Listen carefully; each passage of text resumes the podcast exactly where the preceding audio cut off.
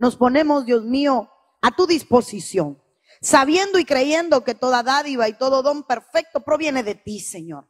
En esta hora, Padre, tomamos autoridad. Yo le pido que ore conmigo. Tomamos autoridad sobre todo lo que se mueve en los cielos, en la tierra y debajo de la tierra en el nombre de Jesús. Tomamos autoridad sobre todo plan de las tinieblas en el nombre de Cristo. Venimos desarticulando, deshabilitando todo propósito de las tinieblas en contra de este tiempo en el nombre de Cristo. Todo espíritu distractor, todo espíritu de entretenimiento, en el nombre de Jesús lo atamos y reprendemos y declaramos, amado Dios, que la atmósfera cambia, los aires cambia, trae un ambiente de libertad, trae un ambiente de liberación para que tu pueblo pueda fluir en medio de tu palabra. Declaramos que tu palabra comienza a evidenciar lo oculto, que tu palabra comienza a desatar una atmósfera en esta mañana de gloria. En el nombre de Jesús, declaramos, amado Dios, que prodigios y señales harás en medio nuestro por cuanto te hemos creído. En tu nombre, Padre, te damos gracias. Amén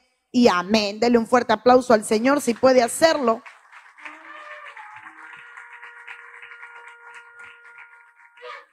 Gloria sea al Rey. Quiero, en esta mañana quisiera, hay un tema que en mi corazón ha estado latiendo y le puse por nombre el clamor de libertad. Sabemos que hay oraciones, ruegos y súplicas. Algunos oran, otros en la Biblia no aparece que oraron, sino que clamaron. Y otros en la Biblia aparecen que rogaron. Entonces hay rogativas delante del trono, hay ruegos, hay súplicas, pero también hay clamores. Entonces a veces oramos por la libertad, pero no clamamos por la libertad. A veces tenemos la frase, Señor, yo quiero que me hagas libre, pero no hay un clamor, no hay una, no hay algo más allá que una oración. Yo creo que todo el mundo en algún momento ora, porque orar es conversar con Dios. De hecho, hay gente que no, no es cristiana, no le ha entregado su vida a Cristo, pero en una necesidad, en un hospital, allí le dice, Dios mío, haz un milagro, y empieza a clamar y empieza a orar, y de pronto llega una respuesta, porque hay un poder en el clamor. Hay un poder en el clamor. Hay un poder cuando se dispone el corazón, cuando se dispone la mente, cuando se dispone todo nuestro deseo y dejamos de orar, de simplemente conversar y empezamos a hacer algo más. ¿Por qué los niños lloran muchas veces? Porque saben que al llorar van a, van a llamar la atención de su padre. Entonces nosotros somos hijos y la Biblia dice que clamamos, Abba Padre. Entonces, así como en el mundo físico, los niños al clamar, al gritar, al llorar, llaman la atención del padre. A veces usted está entretenido y oye un grito de su hijo y sale corriendo porque algo ocurrió. Sin embargo, el niño llama, ya voy. Mamá, ya voy. Mamá, dame un minuto. Pero cuando el niño llora, usted corre. Entonces, de igual forma, hay un secreto en el clamor. Cuando nosotros como hijos de Dios clamamos, ocurre algo en el trono de la gracia de Dios y Dios empieza a asistirnos, corre a auxiliarnos para saber por qué sus hijos claman. Entonces, diga conmigo el clamor de libertad. Porque en esta mañana vamos a aprender a clamar para libertad. Clamar para que Dios responda. Clamar para ser libres. Y quiero llevarle al libro de Éxodo, libro de Éxodo capítulo 2.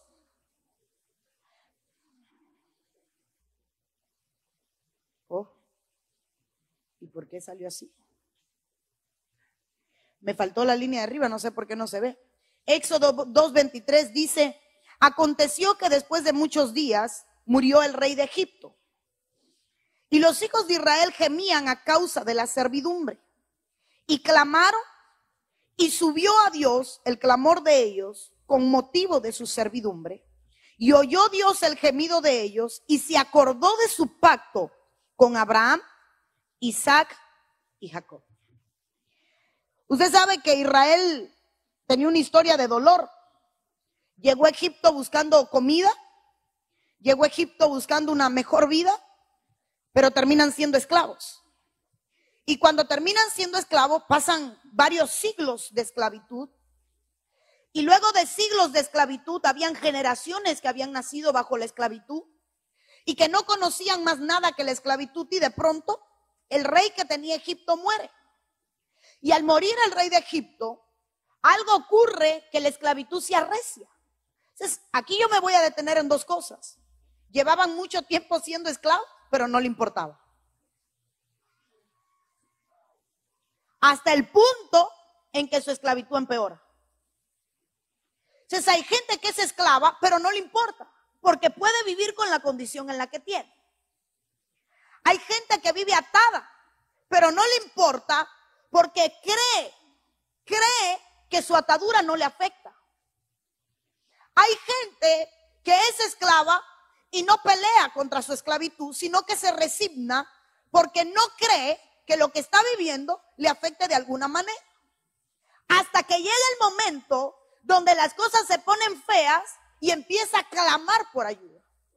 Luego de siglos de esclavitud, llega un momento donde ellos dicen, ahora es el momento de clamar, y todo el pueblo empieza a clamar porque ya no podían más con la esclavitud que tenían, con la servidumbre bajo la cual vivían. Pero me llama la atención la tolerancia a años de esclavitud, la tolerancia a años de ataduras, la esclavitud a años de servir, hermano, a, hombres que servían a dioses paganos, pero no hacer nada. Entonces, cuando yo miro esto, recuerda que Israel, nosotros somos el Israel de Dios. ¿Sabe lo que veo? Que en el tiempo actual, diga conmigo en estos días, la iglesia, que es el Israel de Dios, está siendo esclava, pero se ha conformado con su nivel de esclavitud y solo clama cuando la situación se pone fea. Hay gente que llega a la iglesia cuando ya cree que no hay solución. Hay gente que viene a buscar esa medicina curativa porque nunca usó la preventiva. Y cuando se da cuenta de que ya aparentemente no hay solución, es que entonces corre buscándola.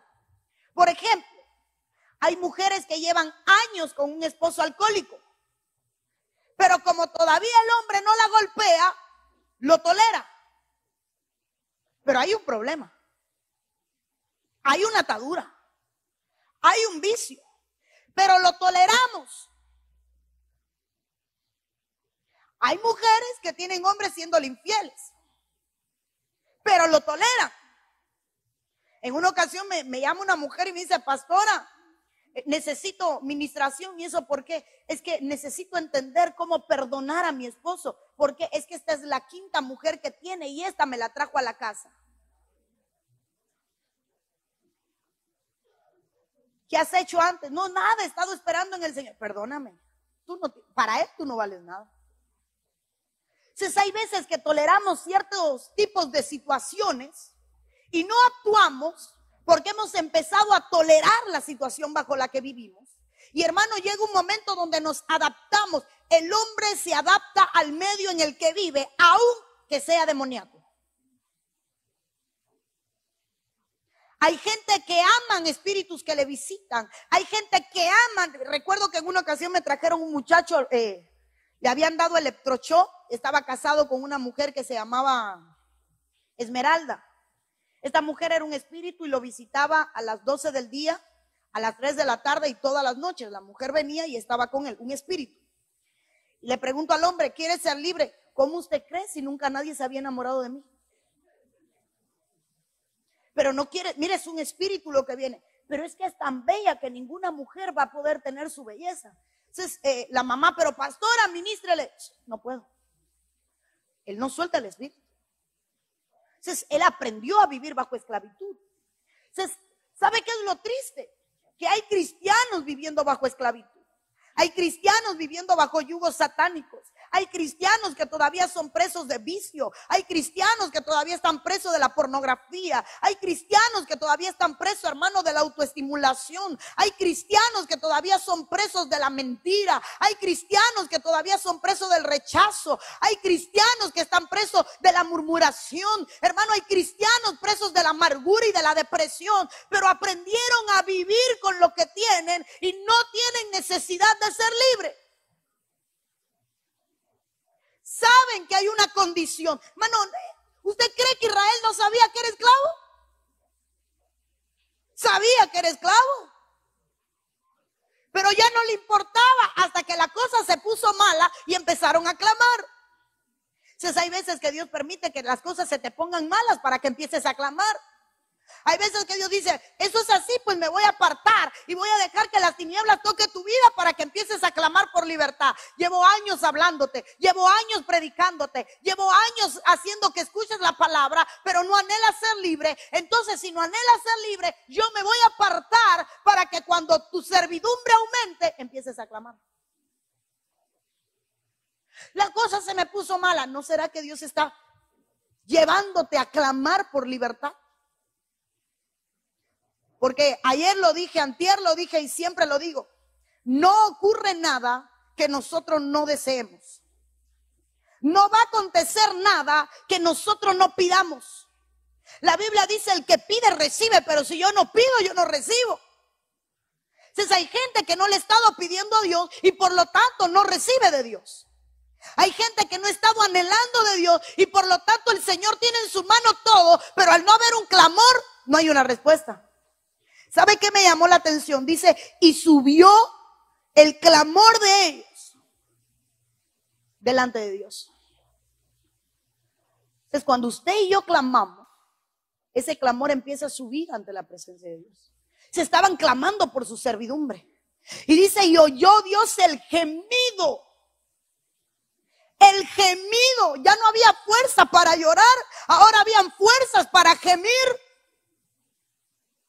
Y me imagino que gemían por sus hijos. Me imagino que gemían por sus esposas. Me imagino que, gemían por sus esposos. Pero el gemido llegó ante el trono de Dios. Entonces yo quiero que tú toques al que está a tu lado porque estás muy callado y que le preguntes cuántas veces has gemido.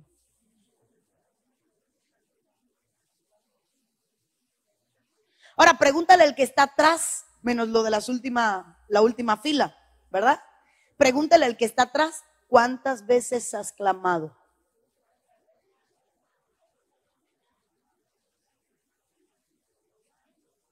Hermano, hay un poder en el clamor. Hay un poder en la súplica. Hay un poder cuando anhelamos algo y estamos clamando por libertad.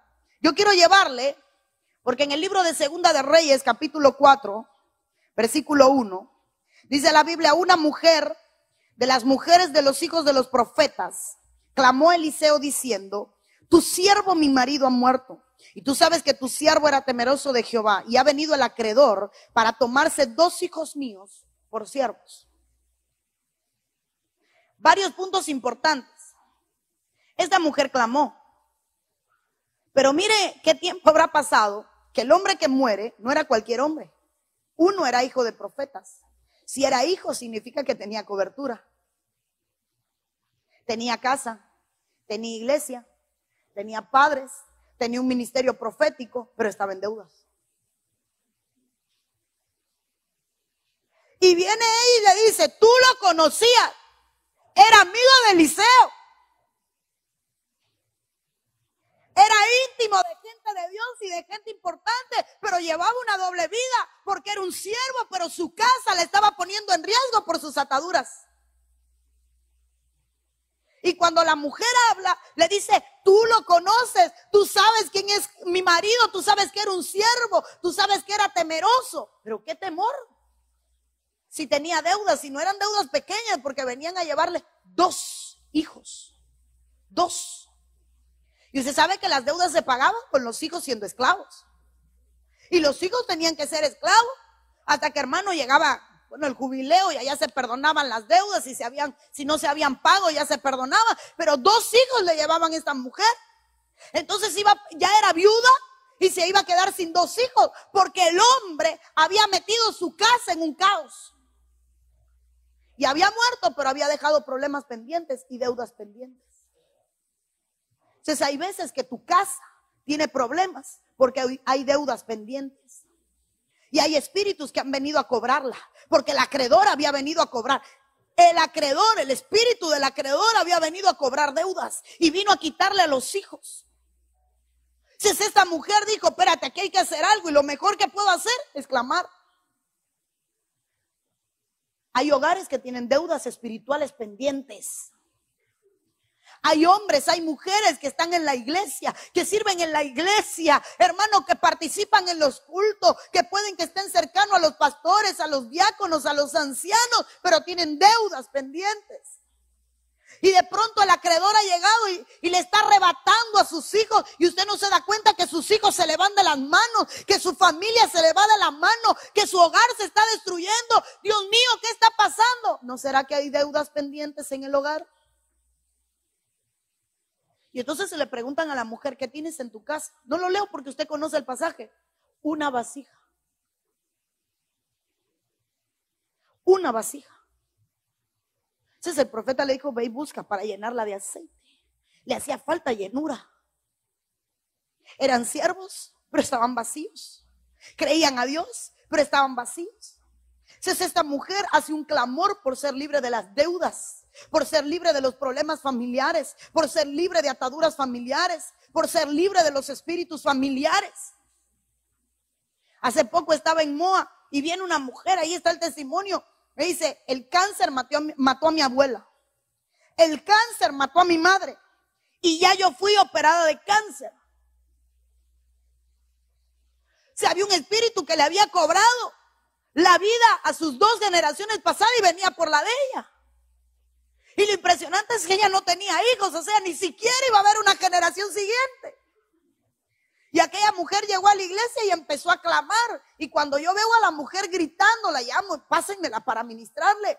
Porque cuando hay clamor, algo conmueve. Cuando hay clamor, Dios se inclina a escuchar. Y aquella mujer en aquella noche fue libre, fue operada de su interior. Y se fue y le decía a su esposo, algo me, pasó, me siento operada. Pero ¿por qué razón? Porque hubo un clamor. Entonces puede que en tu casa haya problemas. Puede que en tu hogar hayan situaciones, puede que hayan espíritus familiares que se te han asignado, puede que haya maldiciones generacionales, puede que tus hijos te lo estén llevando los espíritus, el acreedor haya venido a cobrarle a tu familia, pero si tú no te levantas a clamar por la libertad de tu casa, no va a ocurrir nada. Todos queremos que otro ore. Todos. ¿Por qué no oramos nosotros? Todos pedimos que otro clame. Y viene aquella frase que yo, hermano, a mí me molesta cuando es que Dios te escucha más. ¿Quién dice? Es que usted ora mejor. ¿Quién dice? ¿Será que usted ora por mí? Entonces aquel durmiendo y tres o cuatro madrugando.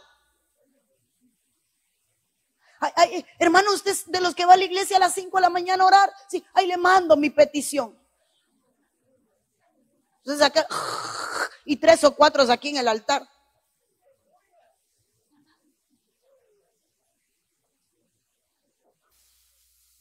Si tú no clamas, no hay respuesta. Si tú no clamas, no hay respuesta. Si tú no clamas, no hay respuesta. Si tú no clamas, no hay respuesta. Mire, se lo estoy diciendo para que se le, se le meta en su espíritu. Si tú no clamas, no hay respuesta. Entonces a veces no ha habido respuesta porque ha faltado el clamor.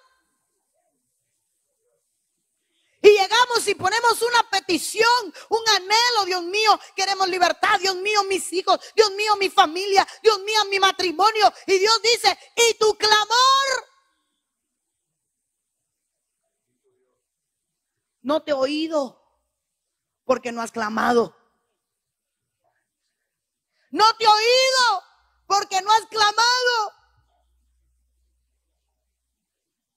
Qué triste cuando el Señor puede decirte, hey, es que no te oigo.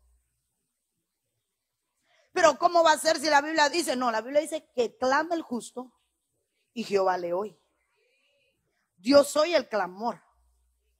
Entonces hay momentos que no son para orar, hay momentos que son para clamar y el clamor tiene que ser por liberación, un clamor de liberación. Dios mío, ¿sabe lo que está pasando? Heme aquí, me presento delante ti, he venido para que me hagas libre, anhelo que me hagas libre, pero si no hay clamor no hay respuesta.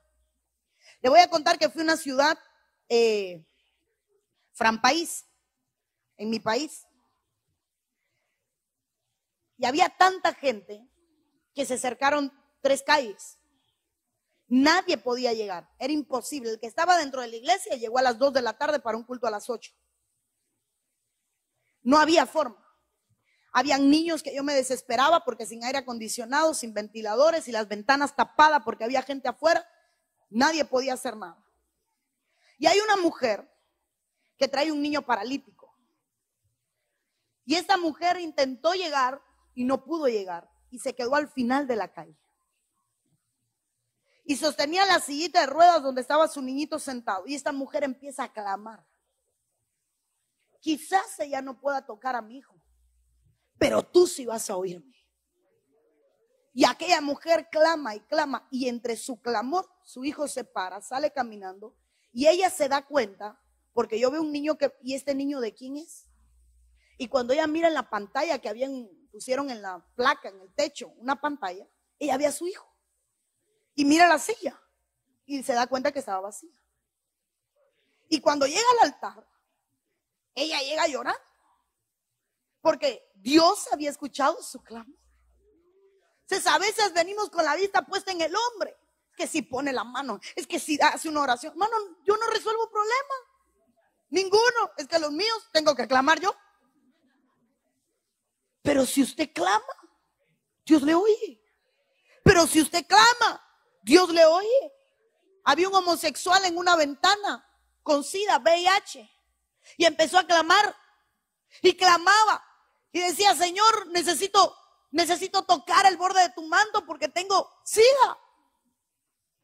Y el hombre fuera de la iglesia, en la ventana ya cae, lo entran. Su, su órgano sexual era del tamaño de un niño.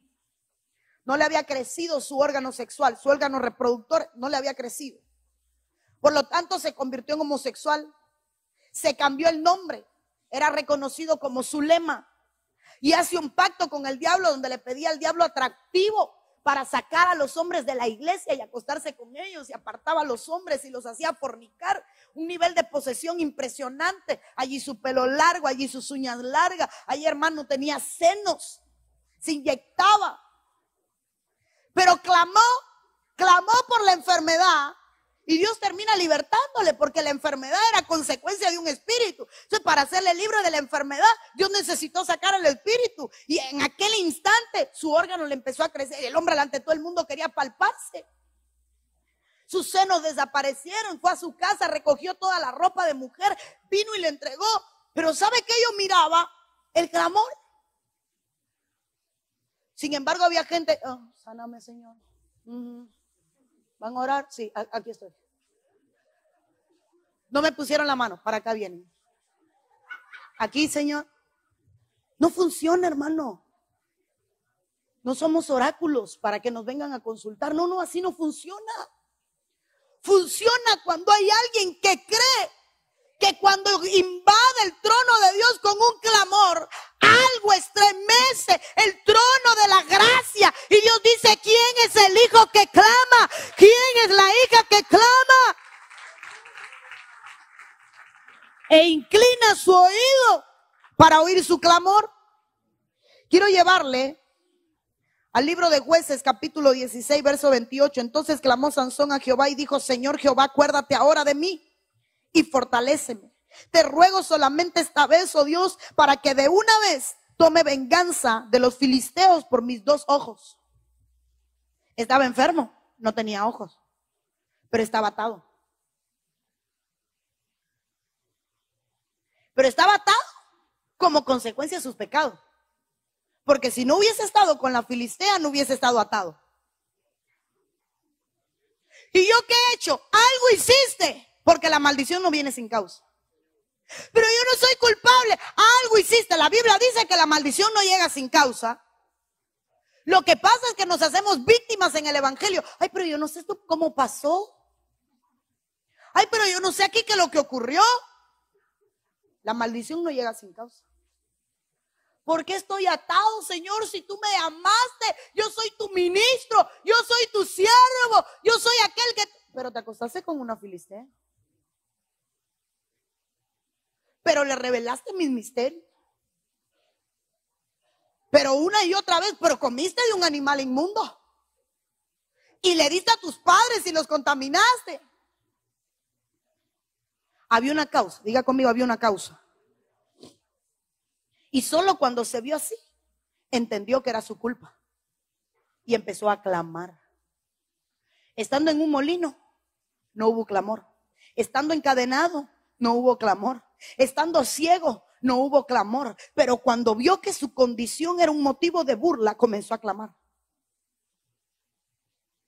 El diablo se ha estado burlando de ti porque estás atado y toleras tu atadura. El diablo se está burlando de la iglesia porque la había atada, pero atada viene y danza, pero atada viene y adora, pero atada viene y alaba, pero atada viene y sirve. Y cuando hablamos de liberación, tres o cuatro se asustan. ¿Y por qué te vas a asustar? Si somos, el otro día le decía al pastor, la iglesia de Cristo se ha convertido en la vergüenza de Cristo porque vive atada, endemoniada enferma y así todo anuncia un Dios poderoso. ¿Qué evidencia hay del Dios que tú predicas? ¿Qué evidencia hay del Dios que tú le crees? ¿Qué evidencia hay de la palabra que proclamas? Tiene que haber liberación. Tienen que aparecer los Sansones y empezar a decir, Dios mío, te he servido, Dios mío, he estado aquí, te me llamaste, pero estoy atado. Por una vez clamo y te pido, haz algo. Pero cuando dice aquí, hermano, quiero terminar con los filisteos, estaba hablando de los, de los enemigos. Se tiene que haber un clamor, Dios mío, acaba con mis enemigos. Dios mío, acaba con los que me persiguen. Dios mío, acaba con los que se burlan de mí. Ese es el clamor. Acaba con lo que me atormenta. Derrota a los que me persiguen. Tiene que haber un clamor. Dile al que está a tu lado, tiene que haber un clamor. Tenemos que empezar a clamar. Tenemos que empezar a clamar. Jonás, dice la Biblia, que Jonás dijo, invoqué en mi angustia a Jehová y él me oyó. Desde el seno del Seol clamé y mi voz oíste. Oh, ¿dónde están los rebeldes a los que Dios llamó?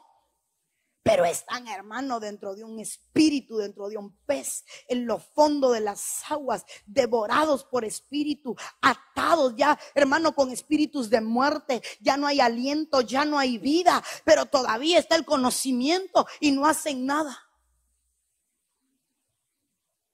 Tienen que haber Jonás, gente que se levante y le diga a Dios, ¿sabes qué, Señor? Voy a clamar aún en la condición en la que estoy, voy a clamar. Aún en la posición en la que estoy, voy a clamar. Aún el fondo que toqué, voy a clamar. Porque yo sé que cuando clame, tú me oyes. ¿Sabe qué me llamó la atención? La legión que había en el Gadareno le clamó a Dios. Los demonios clamaron por misericordia. Te ruego que nos mandes al lato de cerdos te ruego, estaban rogándole los espíritus. ¿Y cómo es que hay espíritus que ruegan? Dice la Biblia que los espíritus tiemblan al escuchar su palabra y la iglesia ni tiembla, ni ruega, ni clama. Dile al que está a tu lado, eso es contigo.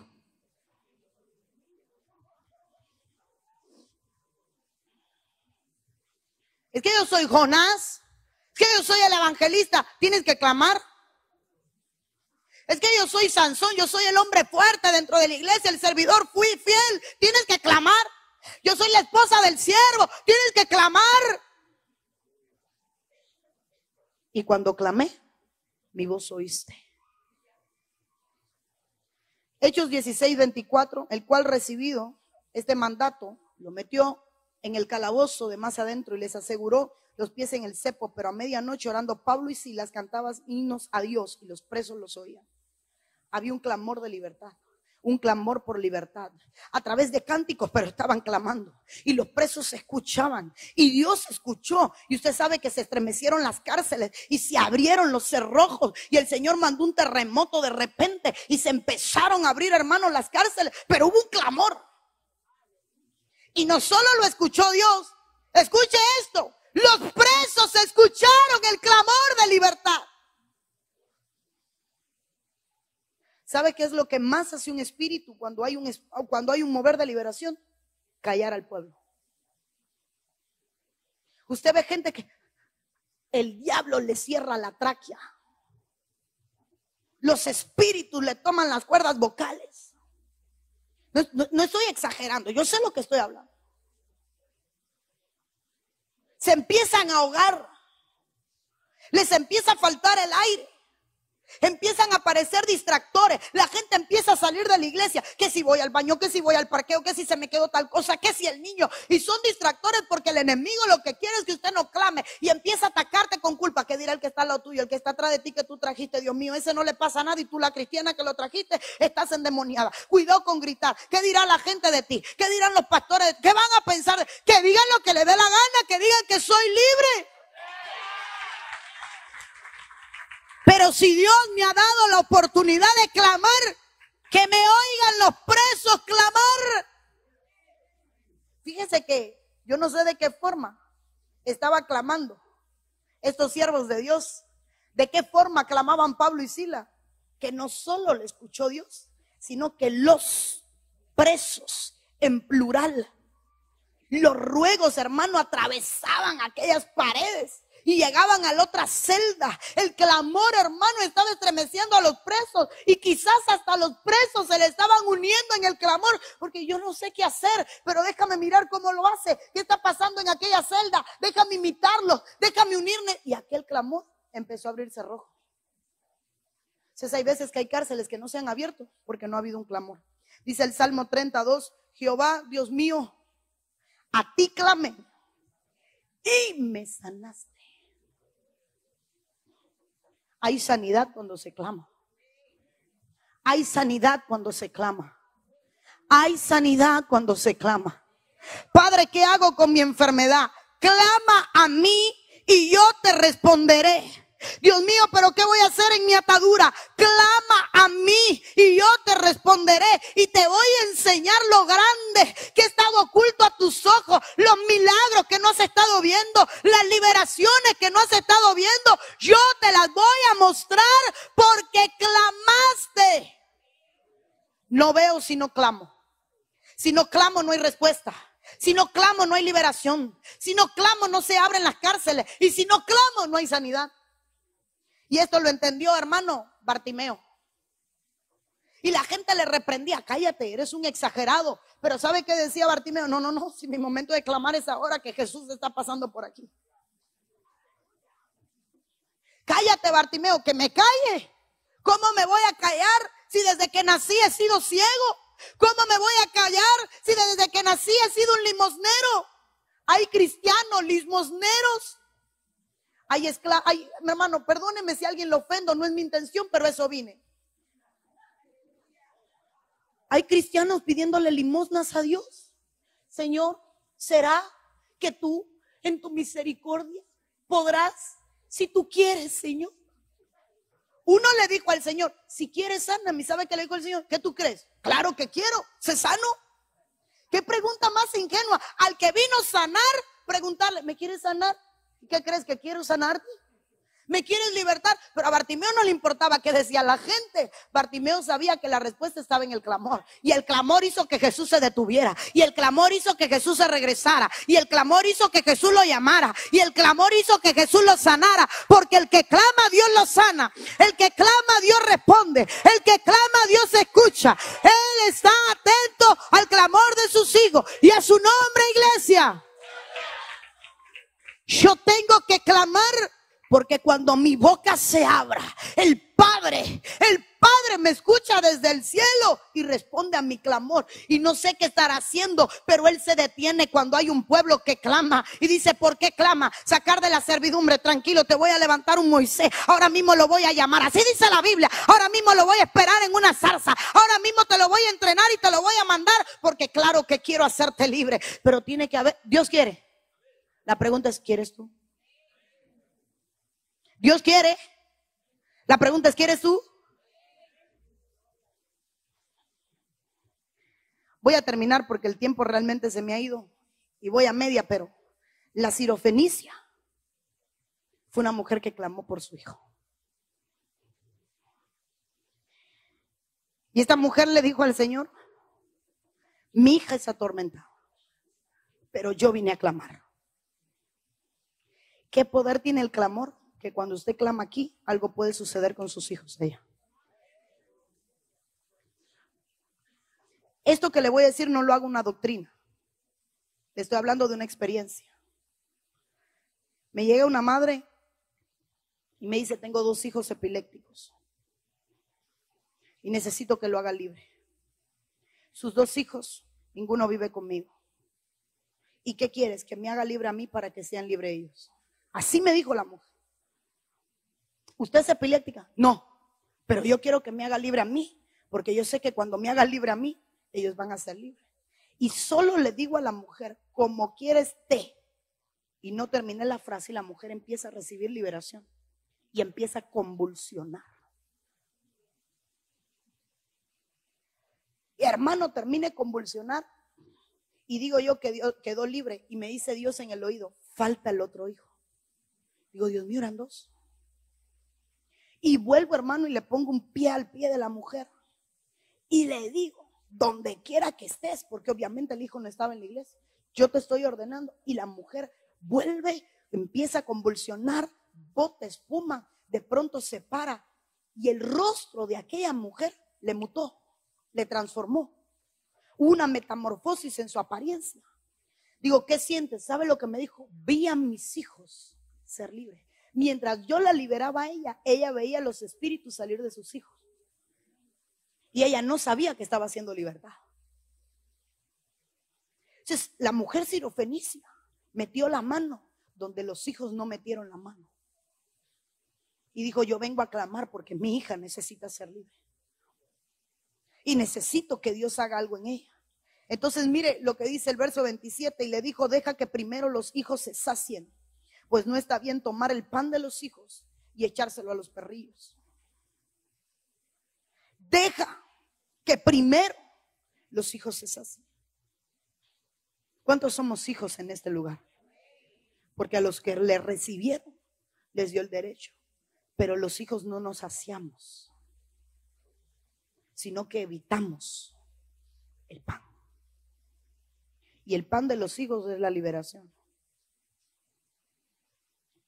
Le tememos más a que la gente nos vea que a que Dios nos haga libre. ¿Sabe qué? Siempre le he dicho al Señor, cuando quieras, como quieras, haz lo que quieras. Si total, cuando yo no era nada, nadie se fijaba en mí. Si me tienes que sacudir, sacúdeme, pero me interesa mi condición delante de ti. Si es esta mujer, hermano, había pan y los hijos no comían y ella dijo, déjame meter la mano donde los tuyos no comen. Lo que los tuyos desperdician y dejan que caiga, yo lo quiero. Entonces hay gente que está viviendo de migajas y el pueblo no quiere comer el pan. ¿Será que anhelamos la liberación, hermano? ¿Será que anhelamos que algo ocurra? ¿Será que anhelamos que algo acontezca, que algo se estremezca dentro de nosotros, que el Señor empiece a limpiar, que el Señor empiece a sacar? ¿Será que como Bartimeo, qué me interesa lo que Bartimeo no veía a la gente, pero oía? Y los sordos oyen más porque desarrollan. Entonces Bartimeo oía lo que toda la gente de la multitud, mira este que se piensa, quiere que quitarle dinero al maestro, este viene a impresionarlo, este viene a comprarle, sabrá Dios que viene, y, y todo lo oía, pero nada de lo que oía lo detenía. A veces escuchamos cosas, pero cuando usted anhela que nada lo detenga, dígale, Señor, yo soy hijo y quiero de ese pan. Señor, yo soy hijo y quiero de ese pan si los músicos van subiendo. Señor, yo soy hijo y quiero de ese pan. Quiero meter la mano. Quiero comer de lo que hay en tu mesa. Llegué a una iglesia. Usted sabe que a Jesús lo, lo impresionó el centurión, ¿verdad? Y se impresionó tanto que habló de él y dijo, en ningún lugar he visto tanta fe como en este hombre. Pues yo llegué a un lugar que nunca había visto tanta hambre de libertad como en ese lugar. Aquí en los Estados Unidos. Y había gente, hermano, que no le interesaba decir su problema. ¿Sabe que a usted le da pena? Ay, pero es que libertad, pero no hablar de lo que tengo. Y la gente empezó, yo tengo problemas de pornografía, yo, yo me masturbo, yo, yo decía, Dios mío, ¿qué es esto? Y me impresionaban, hermano, niñas, adolescentes en el altar clamando. Y vino una y sabía dónde estaban los escalones y se agarró del escalón como diciendo, cuando pase la primera voy a ser yo. Una adolescente. Y cuando le empecé a ministrar, aquella joven me decía, de todo quiero ser libre. Y, y a mí eso me impresionó. Le voy a agradecer a los músicos si me acompañan, por favor. Y a mí aquello me impresionó. ¿Sabe por qué? Porque tiene que haber un anhelo por querer ser libre. Dios tiene todo lo que tú necesitas, pero te lo da cuando tú se lo pides. Y dice el Salmo 16, 8.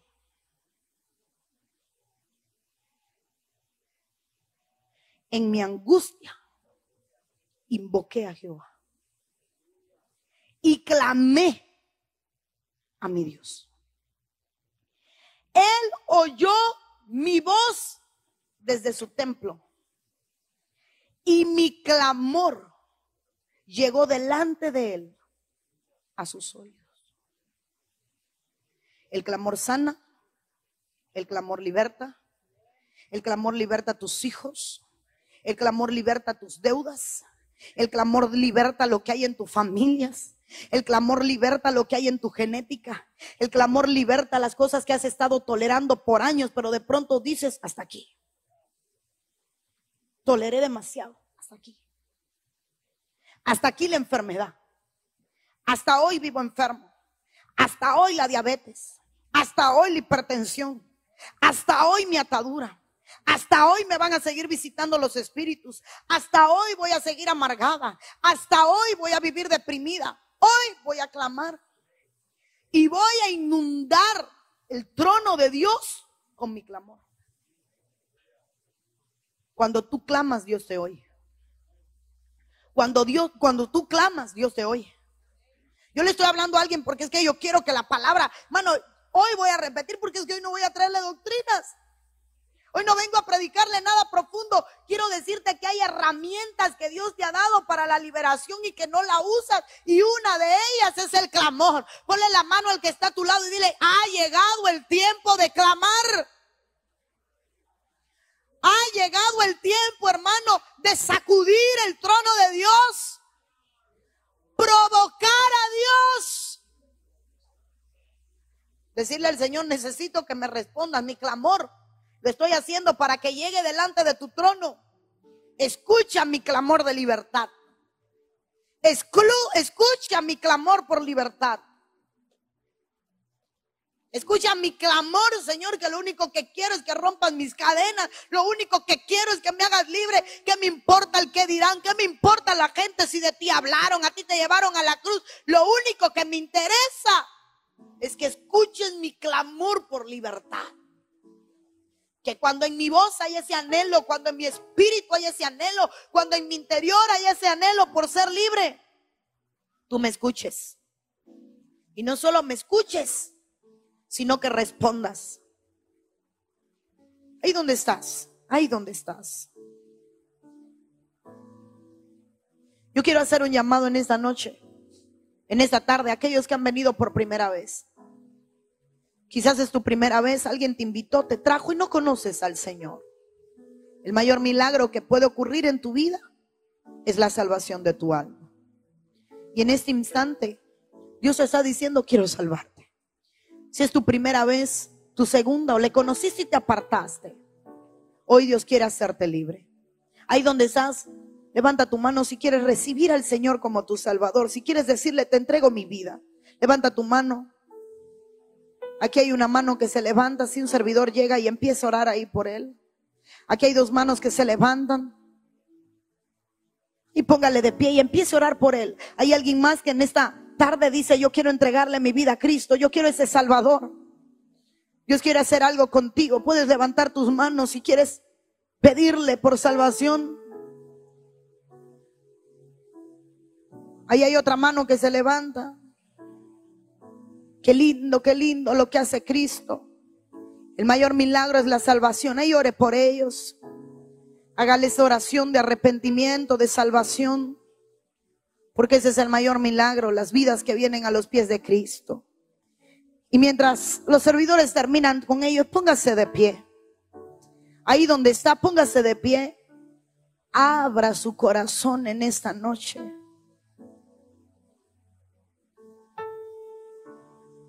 Hoy es mi último día de administración en este viaje, en este país.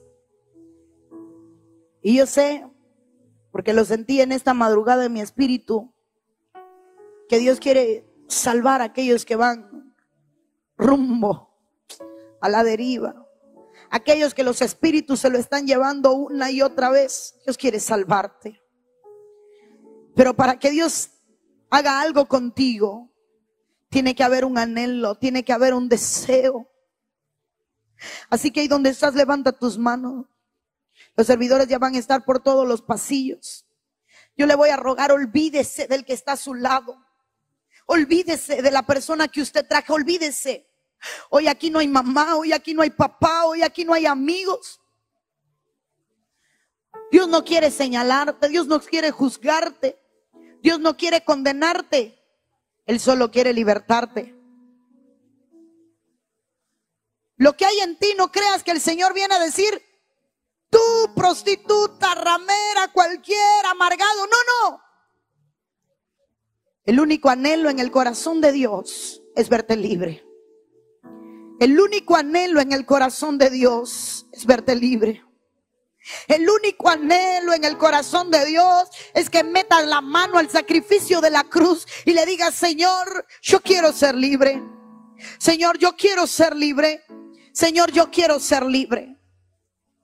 Ahí donde estás, comienza a adorar al Señor. Algo va a empezar a ocurrir en unos instantes. Hay gente que va a empezar a vomitar, a llorar, a gritar. Los servidores atentos a lo que va a pasar. Qué lindo eres, qué lindo eres. Qué linda es tu presencia. Ahí está, ahí está.